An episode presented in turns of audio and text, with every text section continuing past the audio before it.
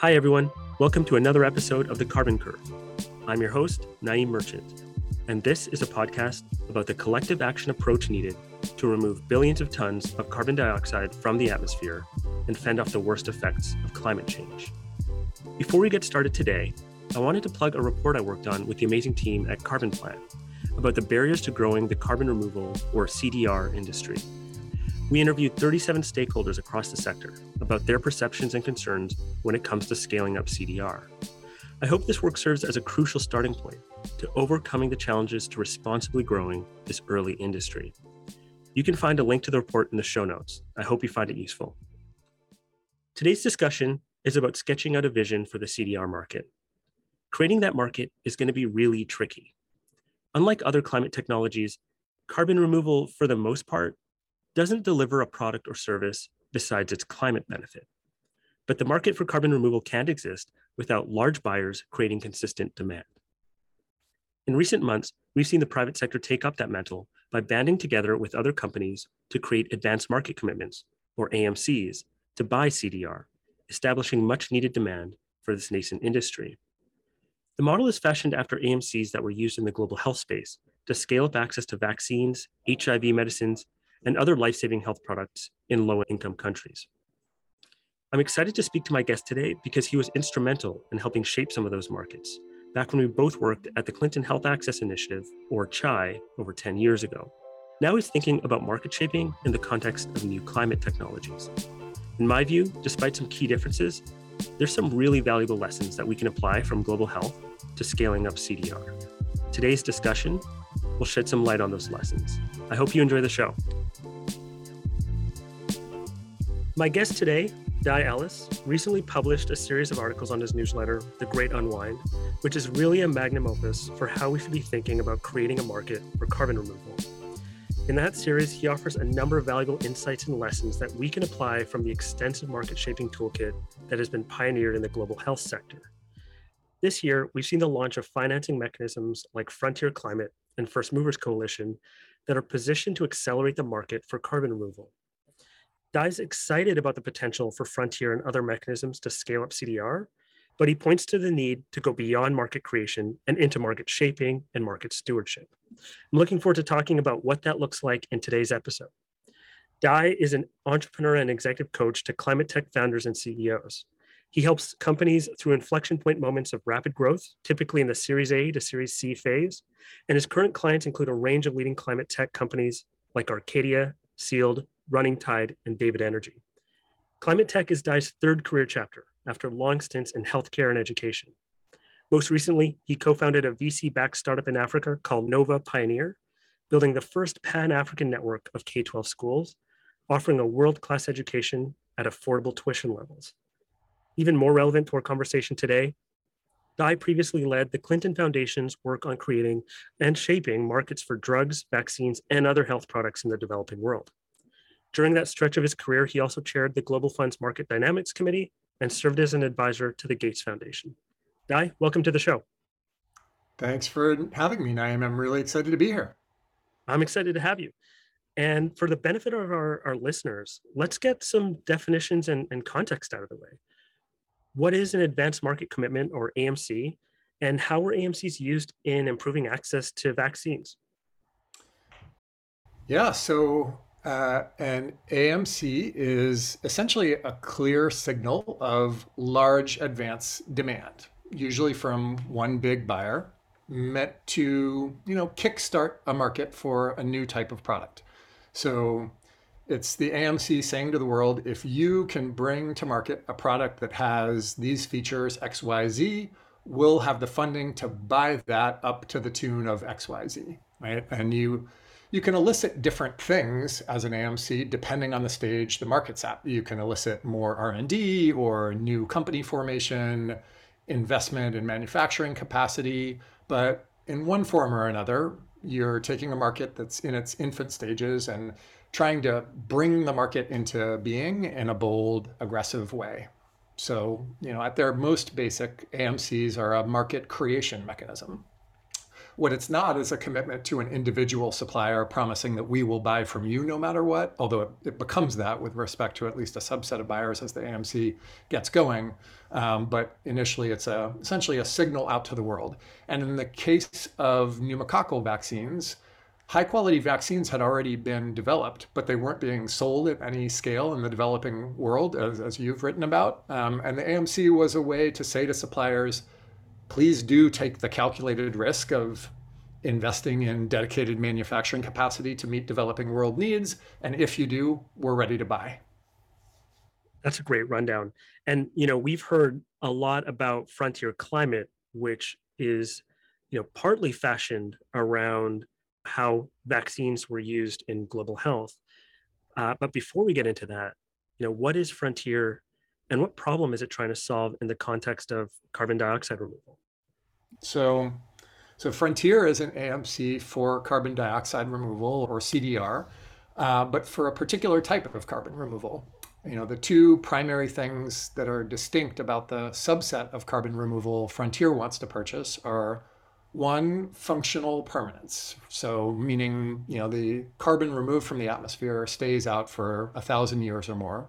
And two, what I think of as unimpeachable additionality, right? Not just likely, hopefully, maybe this is something that would have happened if we didn't buy these tons of carbon, but definitely this carbon removal wouldn't have happened but for our purchase. Um, and, you know, Frontier is basically trying to solve a problem that is rooted in this scientific consensus that we're going to need large scale permanent CDR to solve this century's climate emergency. That's reflected in the latest IPCC reports, but we're we're nowhere close to having the capacity, the science, and, and ultimately the ginormous market or industry we're going to need to deliver permanent CDR at multi gigaton scale. And Frontier is trying to kickstart that market to, to get it snowballing in the right direction, just like we've seen with solar and with lithium ion batteries. Uh, and the single most important thing Frontier is doing toward that end is just jacking up early demand for permanent CDR, right? Like we said before, if you build it, we'll be there to buy it. So that's the, the guts of it. But there's a couple of things worth calling out about Frontier's approach. Um, first is that it's very explicitly trying to nurture and elicit a lot of different CDR technologies and approaches and suppliers and so forth, right? And the, the frontier folks call this maximizing shots on goal. Uh, and then, second, the frontier team does a great job of just reminding everyone that it knows its place in the universe. It's it's not trying to pretend that CDR progress can take the edge off of our emissions reduction imperative. You know, clearly, we we need to be putting the vast majority of our collective talent and dollars and political attention into reducing our emissions. That's problem A number one. But what Frontier is also saying is that we don't, you know, we don't need to frame a conflict between these two things. We need to be pursuing both emissions reduction and permanent CDR scale up in parallel. You know, if we if we only have this one swimming pool to swim in. Let's start fishing the turds out of the pool, even as we work to get everyone to start dropping new turds. That's to be clear, that's my language, not Frontier's. so, in your view, what challenges does Frontier face that are different from how you know advanced market commitments are used in global health? So yeah, let's let's again take this pneumo vaccine AMC as an example, since that was the biggest AMC to date and the one that uh, directly inspired Frontier. Of all the differences, and there are a lot between the market situation that the pneumo vaccine AMC walked into and the one that Frontier is walking into, a couple things in particular stand out: the the quality assurance challenge and the market size challenge. So maybe we can just talk a bit about each. As regards quality, um, you know, the Pneumo AMC faced a far easier task in a couple of ways. For, for starters, it didn't have to deal with nearly as much heterogeneity. It was trying to kickstart the market for one specific type of product fitting a narrow target profile, while Frontier is trying to kickstart the market for a whole range of CDR technologies that require a diverse set of methods for how you assess quality. Frontier and other CDR buyers also have to assess a wider range of quality considerations, right? Because with vaccines, you've got to feel confident in just a few things quality, safety, and efficacy, basically. But MRV for CDR has to cover broader ground additionality, net negativity, permanence, safety, second order environmental impacts, and, and so forth.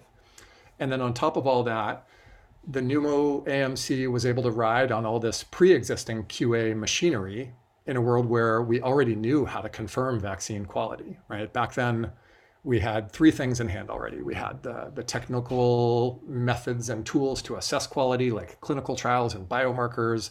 We had the standards to serve as the basis for quality determinations. And, and then critically, we had trusted verifiers, most importantly, the World Health Organization's vaccine pre qualification program to make and defend those determinations. But with permanent CDR MRV, we don't yet have any of those three. But Frontier can't function without a rigorous MRV approach any more than the Pneumo AMC could have said, hey, we'll just rely on Pfizer's own assurances that you know it's producing quality vaccines. And then the second big one, setting quality aside, is this um, challenge of market size where the Pneumo AMC, it had to create a pot big enough to help suppliers kind of get over the hump of scaling up vaccine production to serve unmet need in developing countries. But the projected market size in the decade after that first AMC period wasn't order of magnitude, wasn't orders of magnitude bigger than the market size during the middle of the AMC period. But with permanent CDR, we need to be building toward a trillion dollar multi gigaton market that is orders of magnitude bigger than where the market will be even by 2030 let alone you know next couple years. And so frontier's got this initial pot of a billion or so uh, which is about two-thirds the size of the Pneumo amc and and that pot is kind of both huge and tiny at the same time right? It, it's huge in the sense of current demand. You couldn't possibly deploy that kind of money to spend on high quality delivered tons today. But mapping backward from where we need to be by mid century and what that implies about projected CDR market size by 2030, Frontier's funds, even if they grow five or tenfold, will only be a modest piece of the puzzle, right? So Frontier has this added challenge of ferrying the market across an early chasm to something far, far bigger.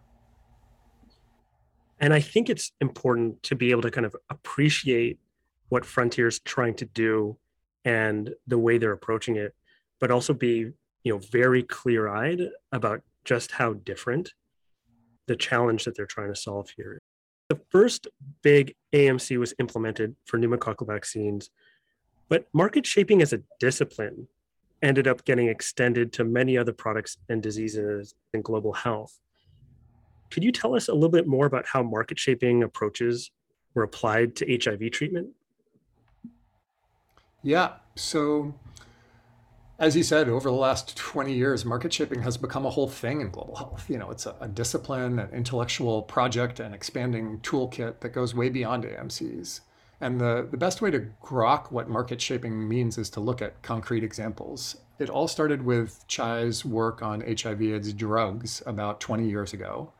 And so if we uh, if we hop in our little hot tub time machine and, and zoom back to 2002, there were at the time there were already more than 25 million people living with HIV across the globe.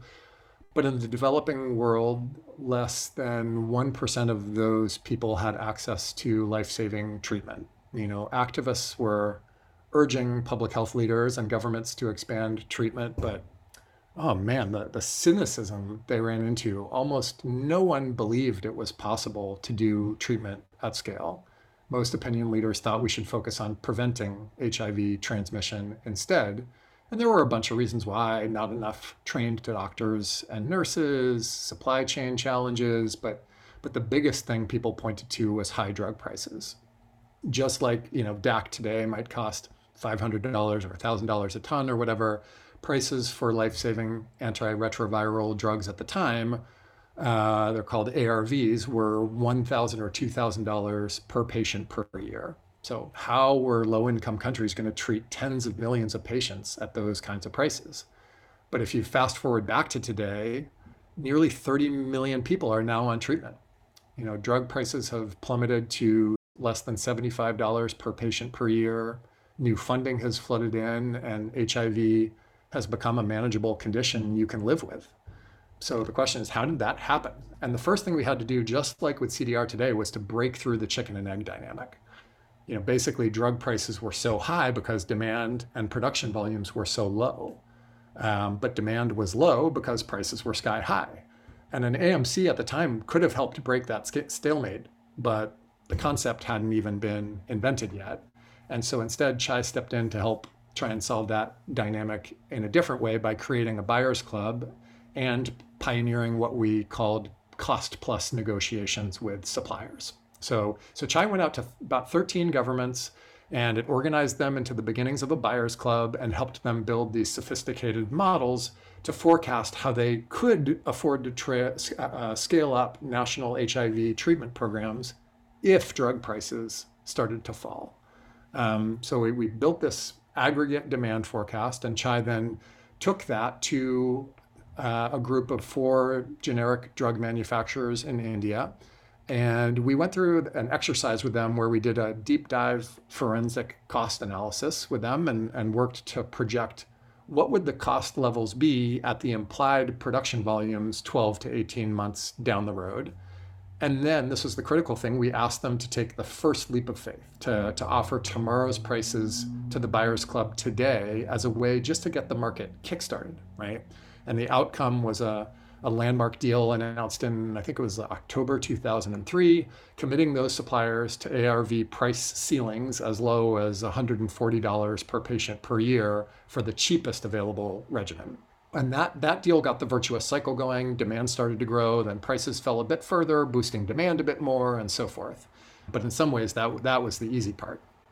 Well, that makes me feel pretty hopeful. I mean, the the huge advancement that we've seen in HIV treatment, thanks to you know conscious market shaping approaches that the Clinton Health Access Initiative and others kind of took around HIV treatment.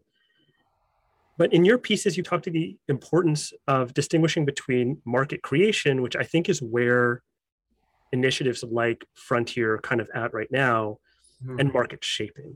So tell us a little bit more about that. Yeah, totally. You know, as so we this deal was done and then we're observing the market in those early months and years and we quickly saw it becoming a mixed bag it, it, had some healthy dynamics but also some deeply unhealthy ones like slow uptake of new products or occasional predatory pricing or you know quality wobbles or whatever and it, it became increasingly clear to us that kickstarting the market hadn't been enough you know this this market could still play out as a good movie or as a bad movie. And we needed to shape the ARV market aggressively towards this thriving, healthy, huge market that we believed it could become. But doing that meant expanding our ability essentially to carry out shuttle diplomacy and kind of relentless barrier whacking across all sides of the market. So we, we had these strong supplier relationships, but we also progressively built out a big demand side presence with teams in more than 20 countries and Chai also built trusted partnerships with all these other market actors who, you know, affected the market without directly buying or selling. So, you know, opinion leaders and activists, regulators and donors. Um, and in my posts, I highlighted a particularly important example of the kind of ongoing market shaping that we had to tackle, which was stewarding the market through this big paradigm shift as some next generation ARVs started to hit the market. Because in the early years, most patients were put on a stavudine based drug regimen that was the, the cheapest option, but those regimens kind of sucked. They, they had to be taken twice a day, they caused significant side effects. And uh, a new class of tenofovir based regimens started to hit the market that offered way better outcomes, but initially cost about five times as much. And the Gates Foundation and others were arguing against shifting patients to tenofovir regimens, saying they're, they're just too damn expensive and it's just going to mean fewer people getting access to treatment.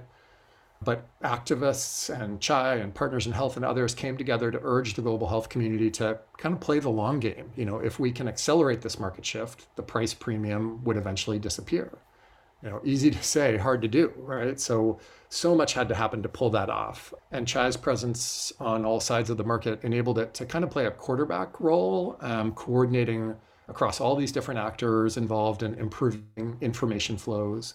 So, within uh, 12 or 18 months, Chai helped parallel process many things that would have otherwise happened in serial. So, anything from urging generic manufacturers to submit their tenofovir dossiers ASAP to the WHO or FDA, retraining health workers to prescribe the new regimens, influencing the WHO's next round of updates to their HIV treatment guidelines. I remember interrupting a vacation to write a long memo to Bill Gates, trying to convince him at least that his skepticism was off base, and reworking demand forecasts and harmonizing regulatory requirements, just a lot of different things that you know would have eventually happened, but they would have happened stepwise and pretty slowly.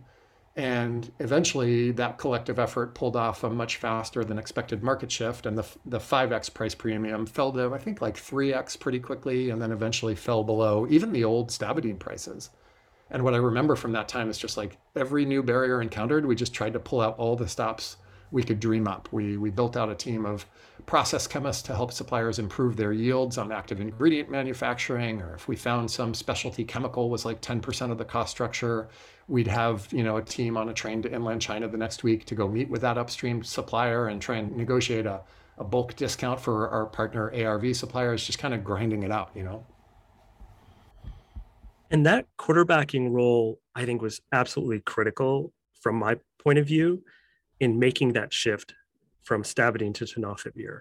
I was working in Malawi around that that the time of that transition it just wasn't enough to have that market created. You needed someone to help, you know, coordinate across all of these different stakeholders in order to get everyone from countries that were donating significant amount of amounts of money to you know to create this market all the way to ministers of health to nurses and doctors at health facilities comfortable with making this shift and so it actually played a big role in in translating a lot of the things that were happening kind of upstream into um, effects that that really benefited patients.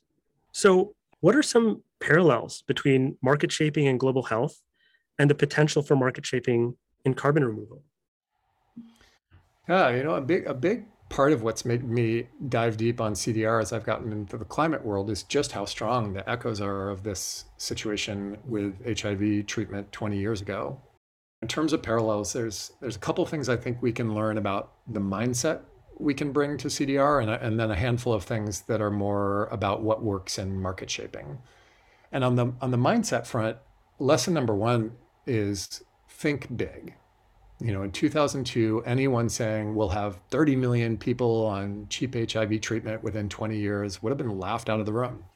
And if I think same today, if you step outside the tiny world of CDR believers and tell people we'll have a trillion dollar CDR industry by mid-century removing 10 plus gigatons of carbon a year and you know consuming a third of the world's total energy production or whatever you know make up your numbers you might get the same reaction but and this i don't credit to chai at least not primarily it was it was the dream big do what's right damn the torpedoes voices in the early years of HIV treatment who changed that conversation. It was the activists first and foremost. And what what sets us apart as a species is the power of our collective imagination, which in some ways, you know, by inventing carbon spewing technologies has has gotten us into this mess and we we need to use that same power to get us out of it.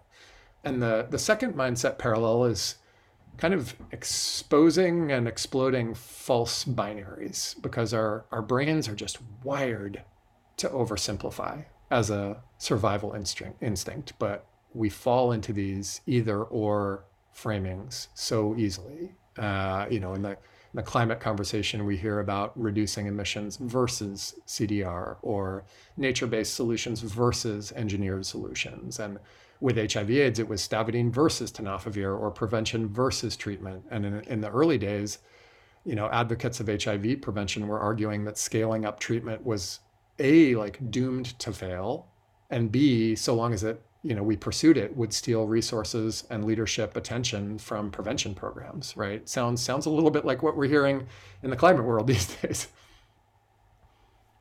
Those are important kind of mindset parallels. And i think you know the one around think big is particularly important in uh, a world where we're starting to see some economic headwinds you know we've seen some think big moves from Frontier and, and others. And I think it's it's going to be time for governments to step up and think big around CDR in order to take this next step in in scaling it up. But you, you mentioned some other parallels on what works. So, what were some of the things that we can learn from the actual work around market shaping and global health for carbon removal? Yeah, so a couple things we've touched on already, and then a couple we haven't. So, so one thing we already alluded to was just you know we need to be thinking about ongoing market shaping and not just market creation, right? We can't just create a big CDR market. Uh, today's voluntary carbon offset market should be enough to scare us straight, right? There, there is such a thing as a sizable shitty market. markets sorting themselves out is an outright myth. And so we need to be active shapers of the market we want and not takers of market dynamics as, as they are today. And then the other idea we hit on earlier was this idea of iterative technology paradigm shifts. So just like the ARV market shifted from a stavudine era to a tenofovir era, and it's since moved on, the you know the leading CDR technologies that we have in 2025 are unlikely to be the winners in 2037 or 2042 or whatever. Um, when the new technologies come to the market, they're usually going to start at the high end of the price spectrum, probably almost always, because the sort of more disruptive pattern is unlikely to bear out here. And so they'll start high before they come down the cost curve, and this chicken and egg problem is going to be a, a recurring one. So we can't let ourselves become prisoners of whatever's working today, as we as we almost did with the stavudine trap. Uh, you know, even as some early winner CDR companies start to get below $100 prices at commercial scale, we need to be careful not to prematurely kill or, or even just let languish the next generation CDR possibilities that are in their infancy just because they're high cost and you know speculative at that stage. And then there's like maybe two more parallels we haven't dwelled on yet. So one is basically just pedal to the metal, you know, kind of a corollary to think big, but as regards cost reduction and generally as regards speed as a habit, you know, just like PV panels and lithium ion batteries, but even more dramatically so, we need to be sprinting to deploy as fast as humanly possible while wringing every last ounce of cost out of the system. This market's going to reward the cost obsessed and the fast movers, and, and we have to be parallel processing at every turn. And one related thing I'll point out is that from global health, you know, the, the pharmaceutical supply base isn't just in the US and Europe. Even within the generic industry, the Indian suppliers ate everyone else's lunch because they won on cost. And CDR supply will will start out heavily concentrated in the US and Europe, but we should be imagining and accelerating a truly global supply base for this. And then the last lesson I'd underscore is just about quarterbacking. You know, full pedal to the metal requires all this concerted and aligned action across many different players in the market. And what our experience in global health teaches us is that it's easier to pull that off with a quarterback taking the lead on coordination. So Chai played that quarterback role in the ARV market, um, and in a in a few situations we had real buying power like Frontier, but generally, we used our soft power flowing from our relationships and the track record we built to, to change behavior by cajoling and informing and negotiating and supporting and such like and such forth. And so, when we more directly apply market shaping to the CDR market, your series of articles set out six building blocks of a market shaping vision for carbon removal.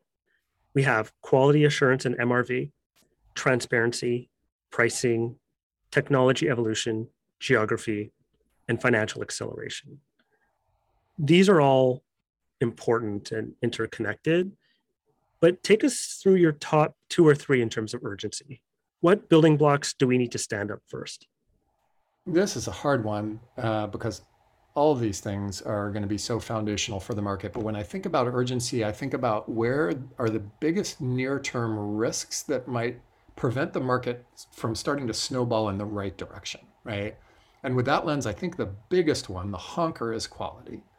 So maybe let's start by just putting a finer point on the kind of quality conundrum. Because with pneumococcal vaccines, we, we weren't really trying to make any special claims about quality, right? Just that these new vaccines would be of similar quality to any other existing vaccine.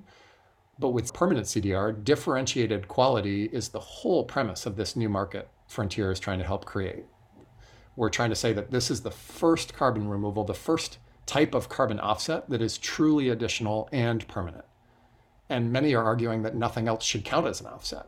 But we're setting out to build a market whose superpower is quality from a starting point where quality assurance is our biggest current kryptonite.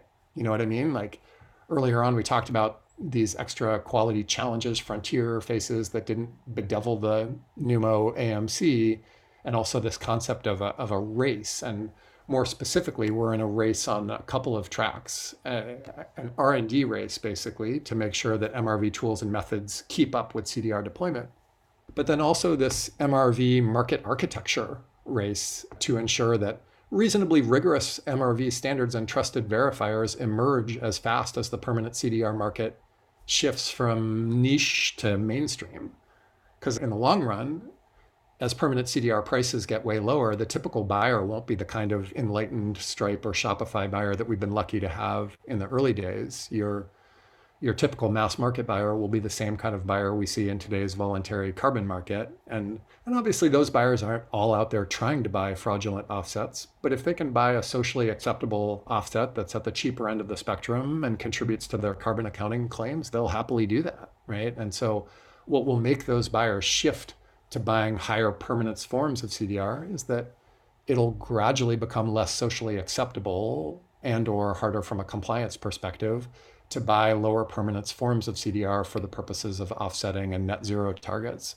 But you know, as those buyers enter the high durability CDR market, the, the, the million dollar question is how easy or hard will it be for them to buy tons of more dubious quality, right? Where we're in a much better place if they enter a market where there are dominant, rigorous MRV standards and a trusted approach to verification because if if those mass market era buyers effectively have no choice but to get on the rigor train, they'll do that. But if they enter a market that's still MRV Wild West, where it's you know socially defensible to choose to rely on either higher or lower rigor standards or verifiers or providers, nothing's going to stop a big subset of buyers from choosing whatever's cheapest. Yeah, that makes that makes a lot of sense. And you know, I, I had the opportunity to publish a report around kind of the barriers to scaling up carbon removal. And, you know, one of the questions we asked was, you know, how big of a concern are third party standards to scaling up CDR? And I think a lot of the carbon removal providers were just like, this is not an immediate concern right now, but we know in our heart of hearts that if we want this market to grow and mature, we've got to figure this out. So I think that makes a ton of sense. And kind of thinking about it is what is a kind of a risk to scaling up carbon removal, especially given just the amount of time it's going to take to get some of these systems in place. What else would be the, on the top of your urgency list?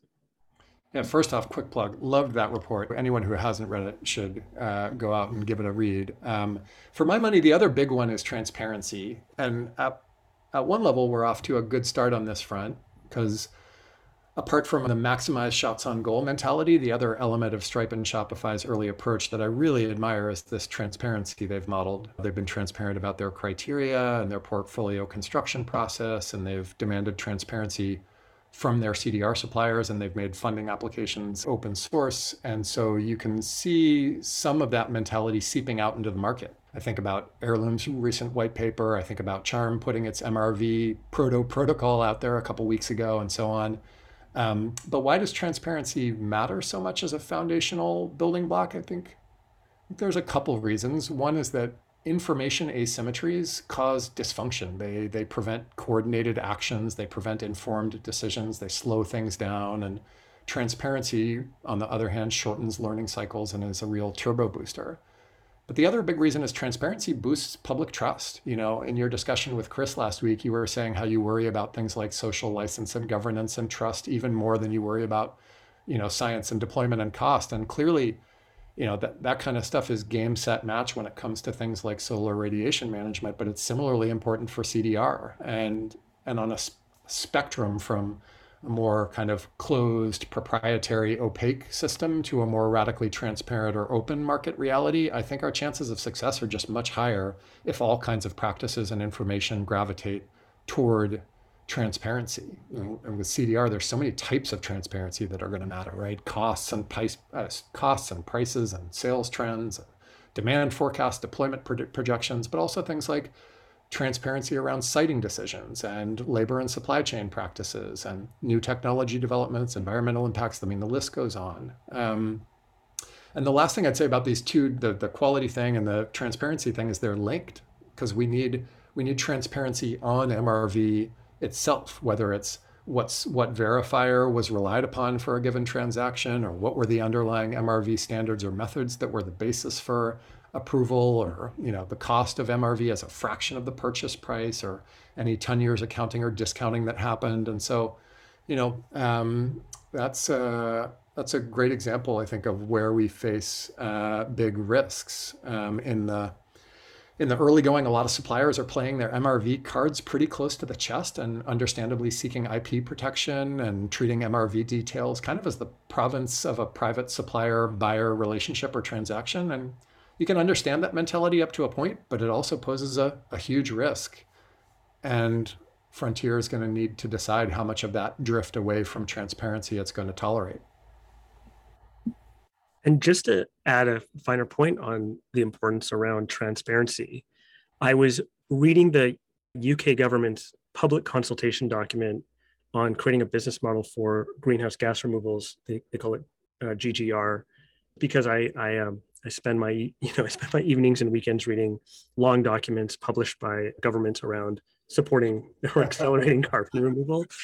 Uh, but but it, it, was interesting to read that one of their big hesitations around supporting government procurement of carbon removal is the lack of price discovery. They just yeah. don't know what's a fair price to pay for carbon removal when that data doesn't exist. And so that transparency around cost helps address that and i think is actually going to be really critical to crowding in more resources to scale carbon removal especially as you get to more risk averse uh, buyers like governments for example. Couldn't agree more. I feel like what you set out in in this series of articles is you know a roadmap for a funder wanting to engage strategically in this space right? Where can they be most catalytic? Mm. and that's what i i loved about it what motivated you to do this work and where would you like to see this go from here? Yeah um, i mean a couple of a couple of people have asked me what what my own angle is and i feel kind of stupid because i don't really have a good answer. I, I had all this stuff swimming around in my head um, 40 pages worth it turned out and it, it, just felt really good to dump it out there to the community like felt like a, a release and and the response and kind of level of engagement has been really heartwarming. So in that sense, it was just kind of a partly selfish public service. But I think what what you allude to on the roadmap idea really resonates. I I definitely don't see this as like a you know a set of one and done blog posts. I see market shaping as something that will become a whole discipline in climate tech and the green transition, just like it did in global health. You, you mentioned earlier, you know, since CHAI's work on ARVs in the early going, market shaping tactics have just been applied across global health to other products like diagnostics and malaria bed nets and to lots of other disease areas. And the Gates Foundation and USAID and others have adopted it as a strategy and built teams around it. That's the movie that's going to play out in climate too. You can just see it coming. Um, there's there's things like this already happening in climate, you know, Frontier obviously, but but also what Rewiring America is doing or what Watershed is starting to do with its marketplace work or you name it. It's just that no one's calling these things market shaping or and there's no as yet, you know, kind of coherent intellectual effort to build it as a discipline the way that happened in, in global health.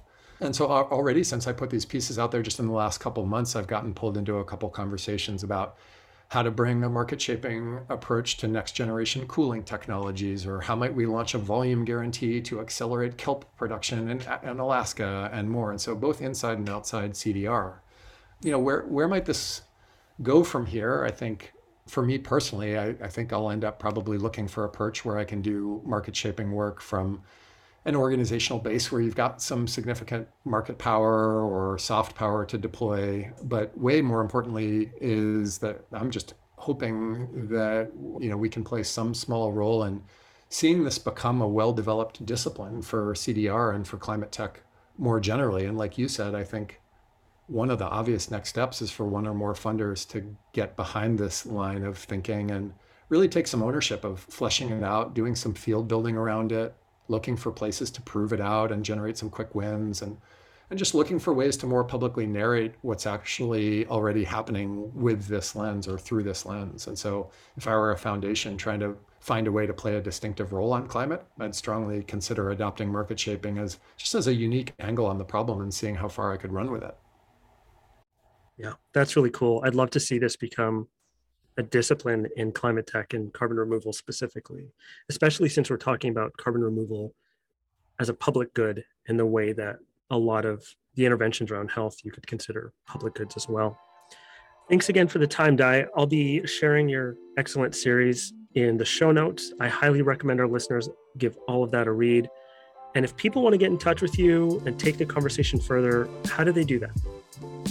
Um, well, I hope we can find some easy way to just, you know, put the right contact information in the show notes so people can reach out to you and get to me that way. Just really eager to find more thought partners on this stuff. You and I have spent some time talking about, you know, where we could take this stuff and just geeking out on it because it's a shared interest and really eager to connect with others. I don't know how big our club of former global health jockeys now working the CDR beat like you and me is going to get, but I'm glad you and I are in the club together and uh, just looking for more people to kind of come dance the funky chicken with us. And uh, yeah, thanks again for having me on the show. I'm a an eager Carbon Curve subscriber. It's an honor to be on and just following in your footsteps, uh, trying to figure this stuff out.